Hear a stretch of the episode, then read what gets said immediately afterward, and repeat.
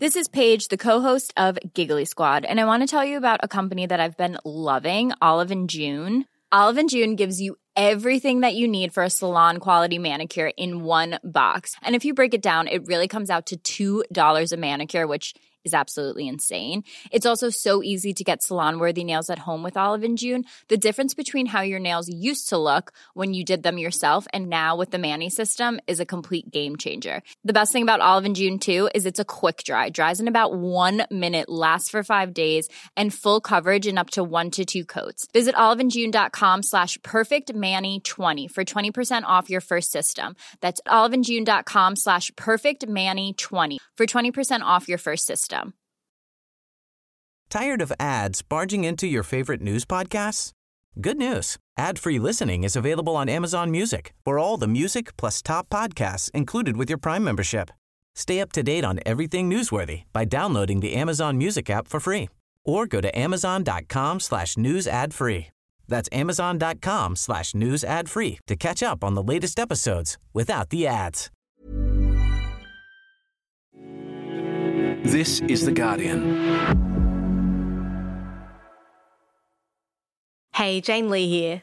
Murph is on a well deserved end of year break. But earlier this week, I recorded a special conversation with her for Guardian Australia's daily news podcast, Full Story, where we talked about the big political moments of 2022, which we think you'll really enjoy. Okay, here's the show. I'm Jane Lee, coming to you from Wurundjeri Land, and this is the full story. All this week, we're taking stock of what we've learned from this year's biggest stories and what it all means for 2023. Today, Guardian Australia's political editor Catherine Murphy is here to discuss the year in federal politics. It's been a, a, very big year of change change of government, change of agenda, change of conversation. Labor is back in power after almost a decade in opposition. A large progressive crossbench is introducing new kingmakers and reshaping the priorities for the 47th Parliament. And the Liberal Party is facing an existential crisis. So, how much has this new government achieved so far? And what are the political fights we need to keep our eye on in the new year? It's Thursday, the 22nd of December.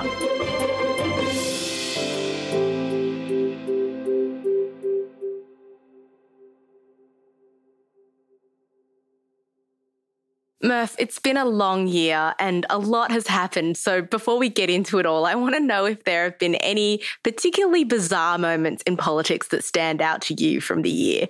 I was particularly struck when Scott Morrison accidentally crash tackled a small child while playing soccer during the election campaign. Uh-huh.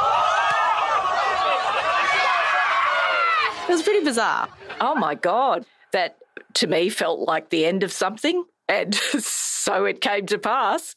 It was actually the end of the Morrison government, and sort of no better image exemplifies that because uh, there was so much about uh, Scott Morrison's politics that was performative. So it really exemplified that moment of performative politics running way off the rails. My other sort of big, uh, sort of loopy moment was when we discovered sometime after the change of government, sticking with Morrison, that he had secretly sworn himself into a bunch of ministries, uh, some during the pandemic, some 18 months after the peak of the pandemic, uh, and he hadn't bothered to tell colleagues. I only did it particularly in portfolios of significant areas of, of importance, i.e., Treasury and Home Affairs, because they were unilateral decision making powers of ministers. In, no, no, look, and then let's end the uh, year on a slightly light moment, although apologies, Michael McCormack, if you're listening, because obviously from your perspective, it was not a light moment.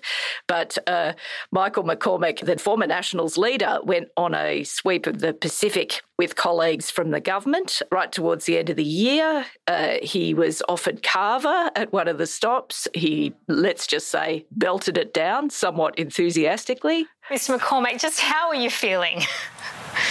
Rumours of my death, as Mark Twain once famously said, are greatly exaggerated. And then spent several hours with his head in a bucket uh, afterwards and required a brief trip to hospital and a rehydration exercise. So, uh, you know, sorry, Michael, that would have been quite an uncomfortable moment for you, particularly when the televisions basically ran the footage of that. Uh, but anyway, it was just one of those out there moments to end the year on. We hope you are better now, Michael, and doing well. You know, I, I think it's safe to say, Murph, probably the biggest political story this year was a little thing called the federal mm-hmm. election mm-hmm. in May, mm-hmm. um, which I guess you're still recovering yes. from. Um, I mean, we've got a new Labor government. What was the biggest takeaway from for you from this change? And has the new progressive crossbench lived up to all the hype so far? Look, I think probably uh, we should have known, Jane, during the election campaign when Mike Bowers and I were in northern Tasmania and we met a voter who, uh, when we asked them which way they were voting, characterised the major parties as two chicks the same arsehole, really.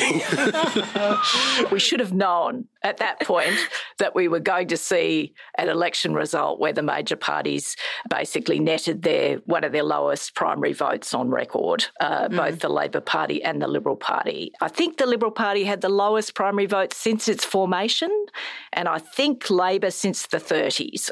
So, what that means, obviously, is that uh, voters were looking for opportunities to experiment with something different. And we certainly saw that mm. in this election campaign. To your second question, which is how's it all gone? Uh, this whole sort of progressive reset in Canberra, I think uh, so far so good is the answer to that question. Uh, I think there has been quite a conscious effort on the part of the government and on the part of other uh, progressive actors in the parliament to make a good start to basically show the Australian people that a more collaborative way of doing politics rather than the traditional major party winner takes all way of doing politics uh, can succeed. So I think we've seen quite a lot of time invested in relationship building. And we've also seen quite a lot of legislation pass the parliament uh, in this opening six months. Now, the question for 2023 is can this continue? Well, I think the Australian people would say, hopefully because it's quite good to have a functional parliament that gets on and does things. But I think the difficulties are the closer that we get to an election, and granted, we're not there yet, the greater the incentives become for all of these political actors to start sort of differentiating their product and showing the voters, no, no, you you can't vote Labor, you must vote Green, or or you can't vote Liberal, you must vote Teal. It gets into that point where the incentives are all sort of about the political cycle rather than the governing cycle. But I'm very mm. hopeful that we could get another 12 months of a governing cycle because I think the country could really use one. Prime Minister Anthony Albanese laid out some pretty big priorities for his government on election night. Let's start with establishing an Indigenous voice to mm-hmm. Parliament. Mm-hmm. What's been done so far on that front? Anthony Albanese has sunk a lot of his own political capital in trying to set up this debate uh, for a referendum in 2023.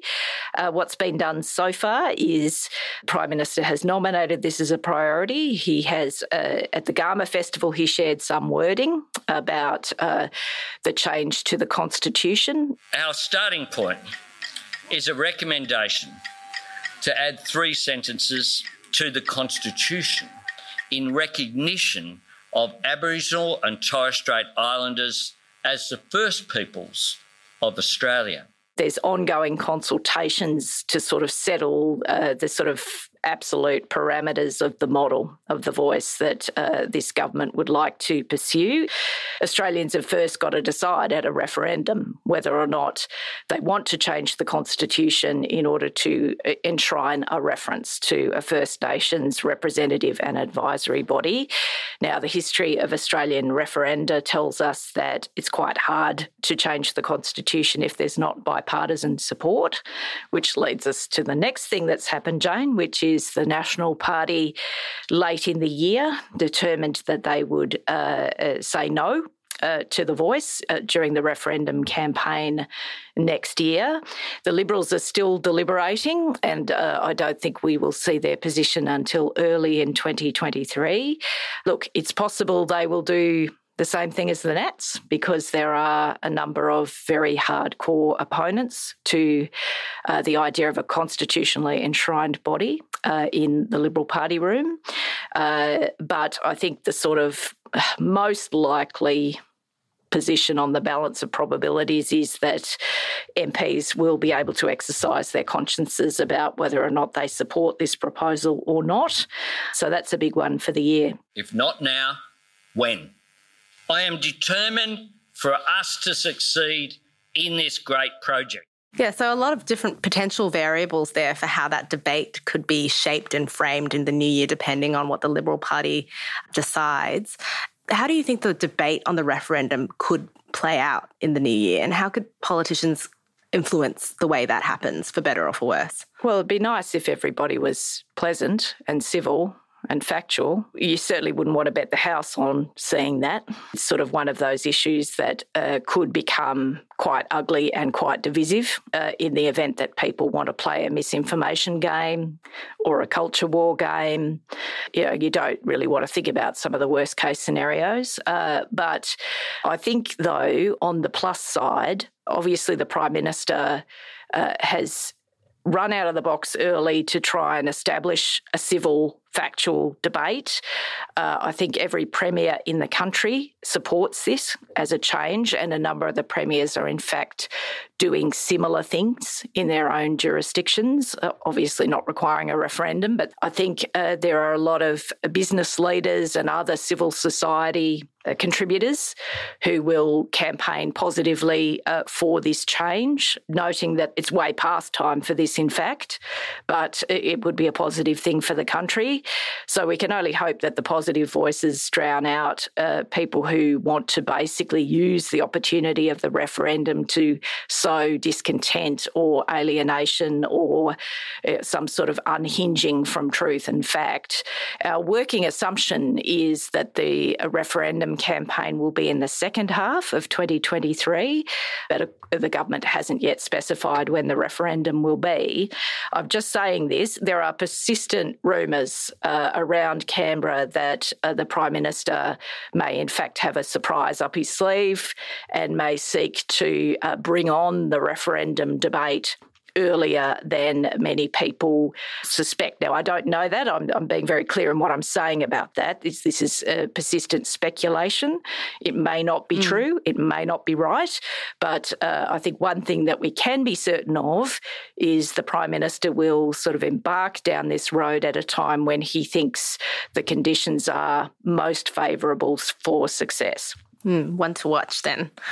Another priority of the Albanese government was establishing a national integrity or anti-corruption commission, which, you know, we saw a number of blue seats turn teal over that and also climate action. Now we have a national anti-corruption commission. Yeah. Yeah. Wild. Wild. Because it's been a, a, very big year of change, change of government, mm. change of agenda, change of conversation.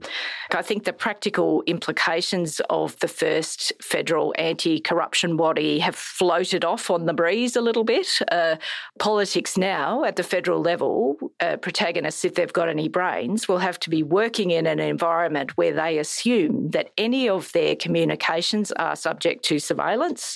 Uh, any of, you know, their conversations, their meetings could basically become part of a of an anti-corruption investigation. But I don't know whether these guys have thought, gosh, when we come back in 2023, we're really going to have to fundamentally change the way we operate.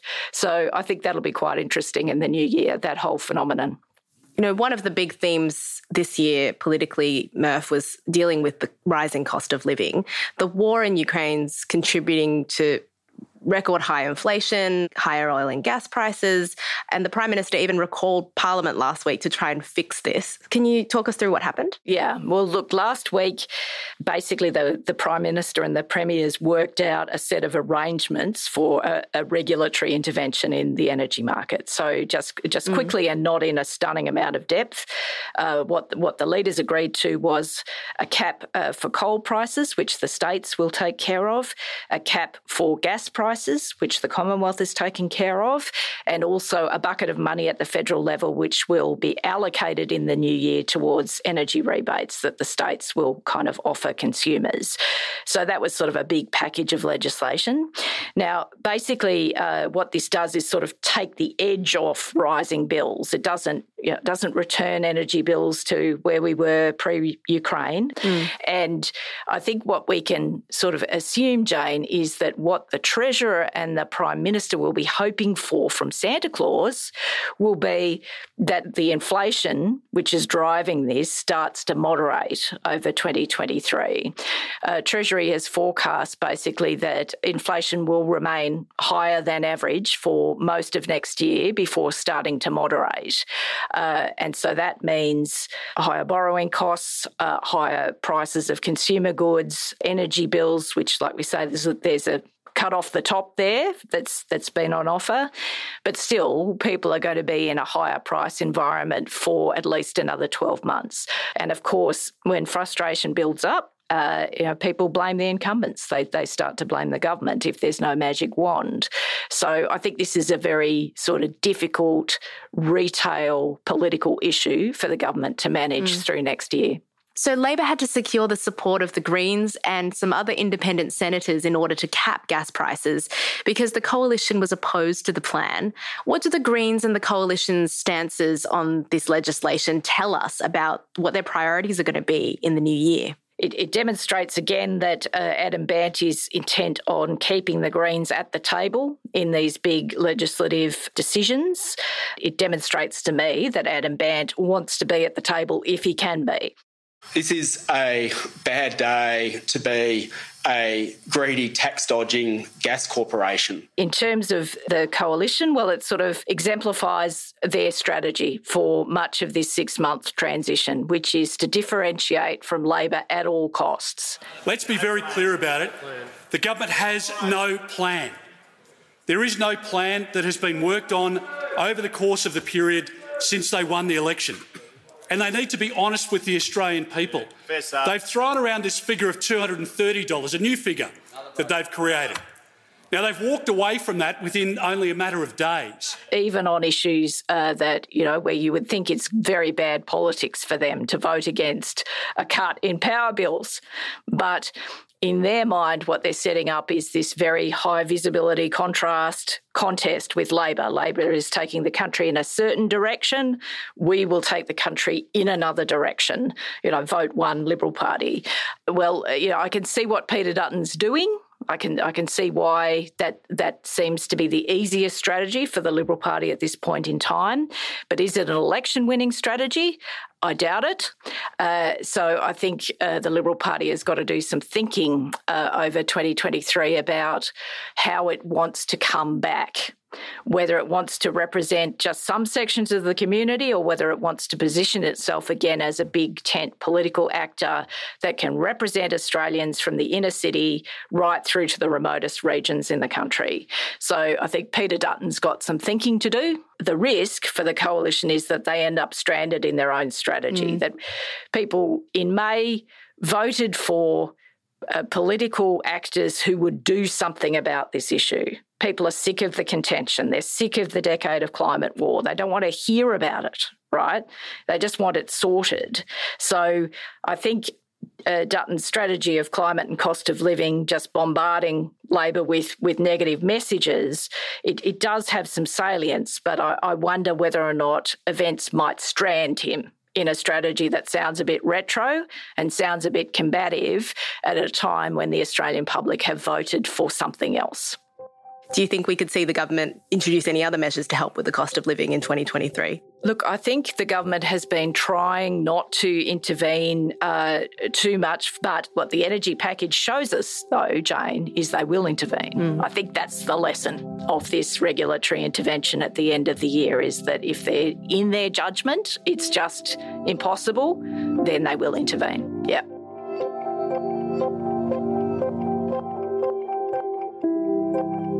Next, what will Australia's place in the world look like in 2023?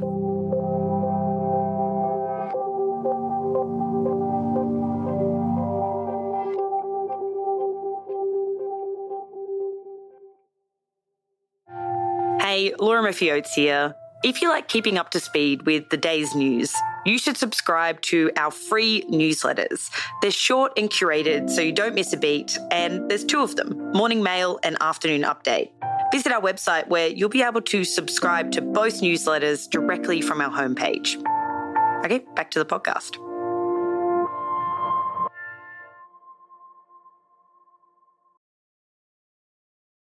Well, that caps off all the major battles in domestic politics this year, I think. But Murph, Australia is also facing a lot of challenges internationally as well. This week, Foreign Minister Penny Wong is heading to China, becoming the first Australian minister to visit the country in three years.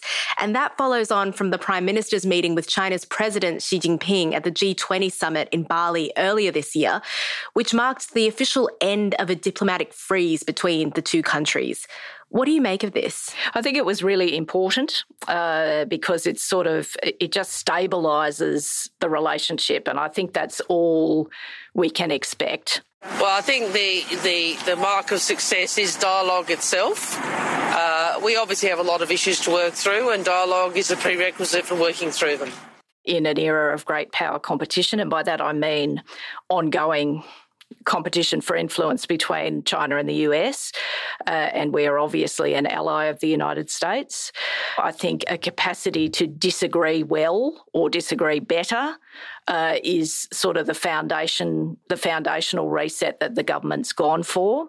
Uh, can we at least disagree better, and can we avoid strategic miscalculation or misadventure? And again, what I mean by that is that uh, there's some sort of confrontation accidentally, say in the in the South China Sea, which then escalates into a full scale military engagement. Everyone wants the lines of communication open to be able to de escalate an accident in the event an accident mm. happens. So uh, I think that's where the new government's going with this. I think we'll see uh, more on that relation building front involving the foreign minister, uh, and that's that's also important.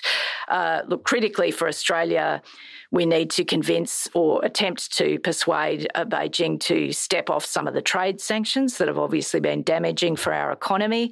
Also, at the human rights level, we have citizens detained uh, in Beijing, and we desperately want those people to uh, be able to come home. Mm. So we have very specific objectives in terms of what we would like to see from that normalisation. I do think, just quickly, it's also interesting, of course, that China is now pursuing a burst of open diplomacy uh, after the pandemic, where uh, China basically shut itself off from the rest of the world. And we saw the economic implications of that all around the world. Uh, and there was that whole sort of era of the trade war with Trump, and there was all of that you know, contention. Um, China sort of stepped back for a couple of years. I think what we've seen recently is this sort of re-entry of China uh, into a more sort of open diplomacy. Now, I think that's really interesting. I don't know what it means. Uh, I don't think it makes everything fine.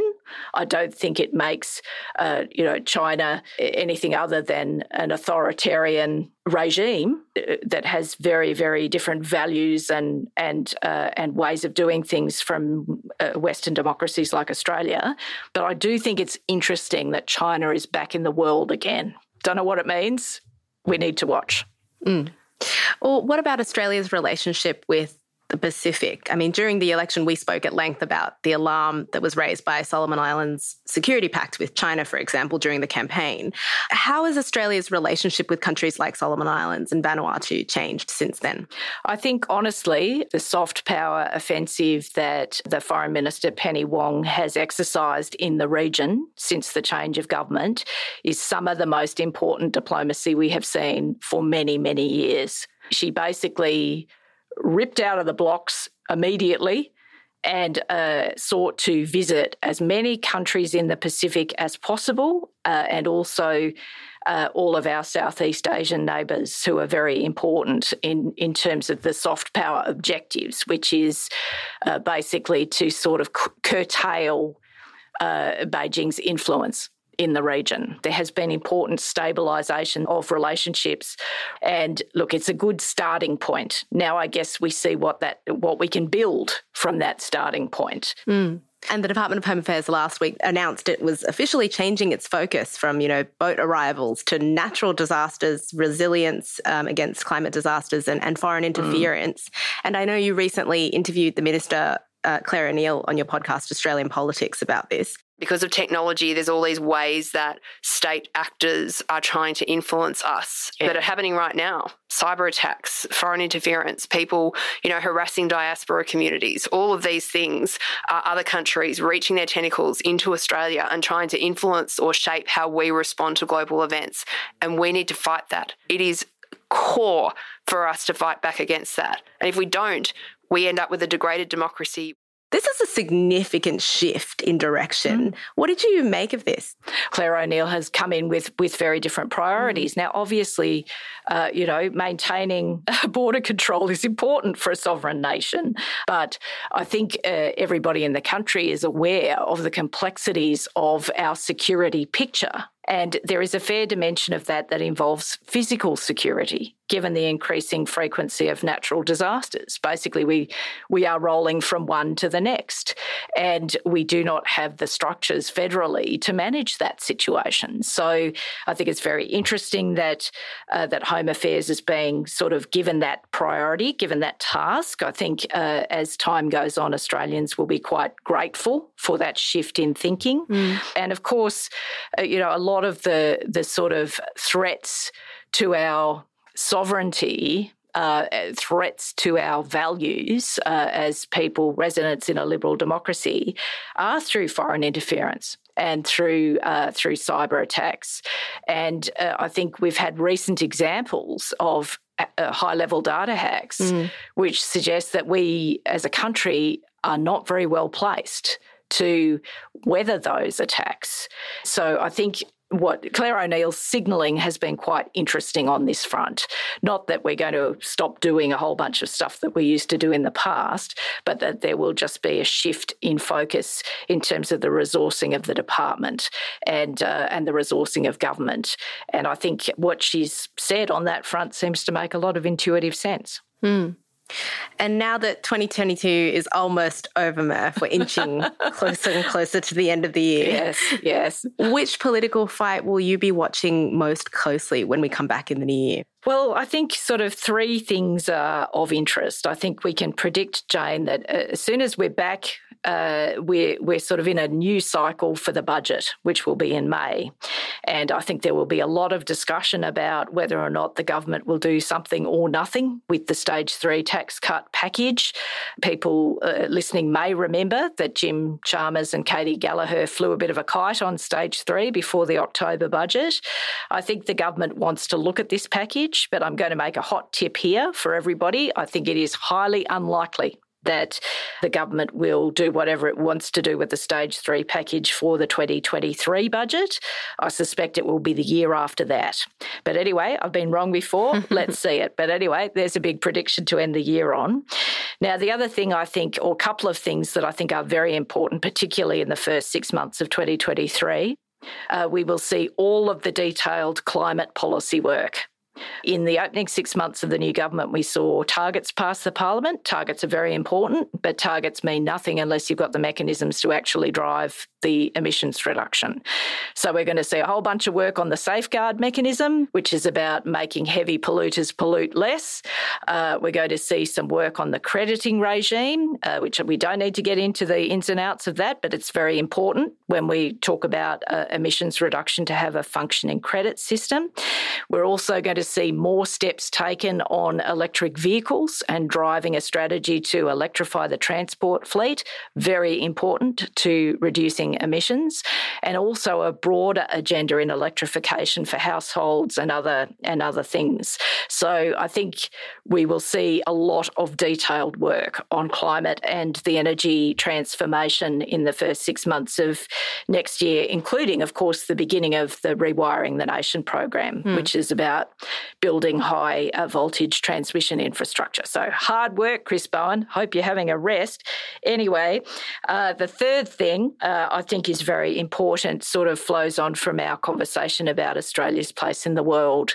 Obviously, uh, Australia will be doing what it can to use the sort of stabilisation of those relationships in the region to push our alliances to the next level. And that involves a whole bunch of stuff trade, cooperation, defence, all sorts of things. So I think we'll see quite a lot of work on that. And uh, also in the first quarter of next year, and it'll play out through the budget and the first six months of next year, there is a review of defence capability, which means, you know, have we basically got the material in order to defend ourselves in the event, God forbid, uh, you know, a Russia came along and just invaded us with little or no warning.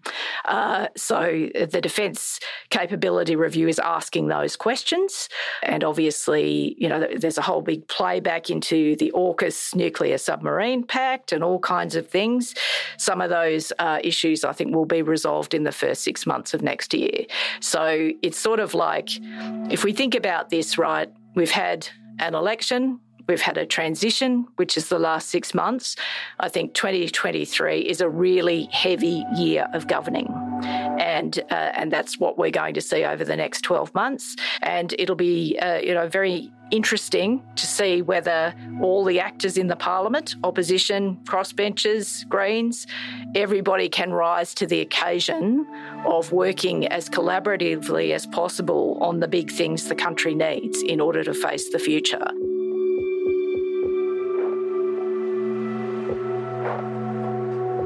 Was Guardian Australia's political editor, Catherine Murphy. You can read more of Murph's commentary at theguardian.com, including an article she recently wrote reviewing the big political highlights of the year. It's called Scott Morrison Swept Away by Political Tide as Anthony Albanese fights to fireproof 2023. We'll post a link to that on the full story website. That's it for today. This episode was produced by Karishma Luthria and myself. Sound design and mixing was by Camilla Hannon. The executive producer for today was Gabrielle Jackson. I'm Jane Lee. Catch you next time.